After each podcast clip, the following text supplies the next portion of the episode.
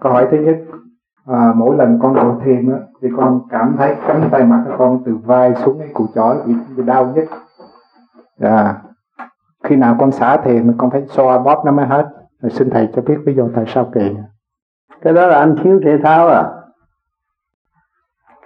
Cái gì đau nhất cũng là độc tố, mà độc tố nó chạy tới đó là mình có thể tháo nó mới giải ra, yeah.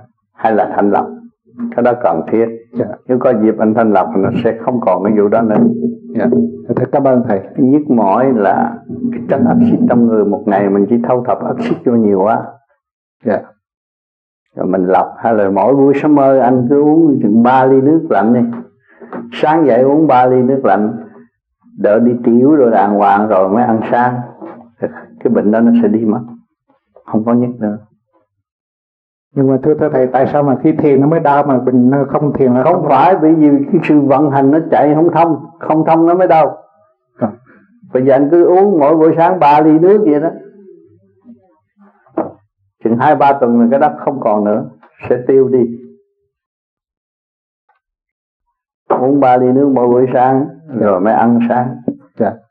Tiểu đàng hoàng ăn sáng anh sẽ thấy nó đem ra rõ ràng. Dạ, yeah. Tôi cũng cảm ơn thầy.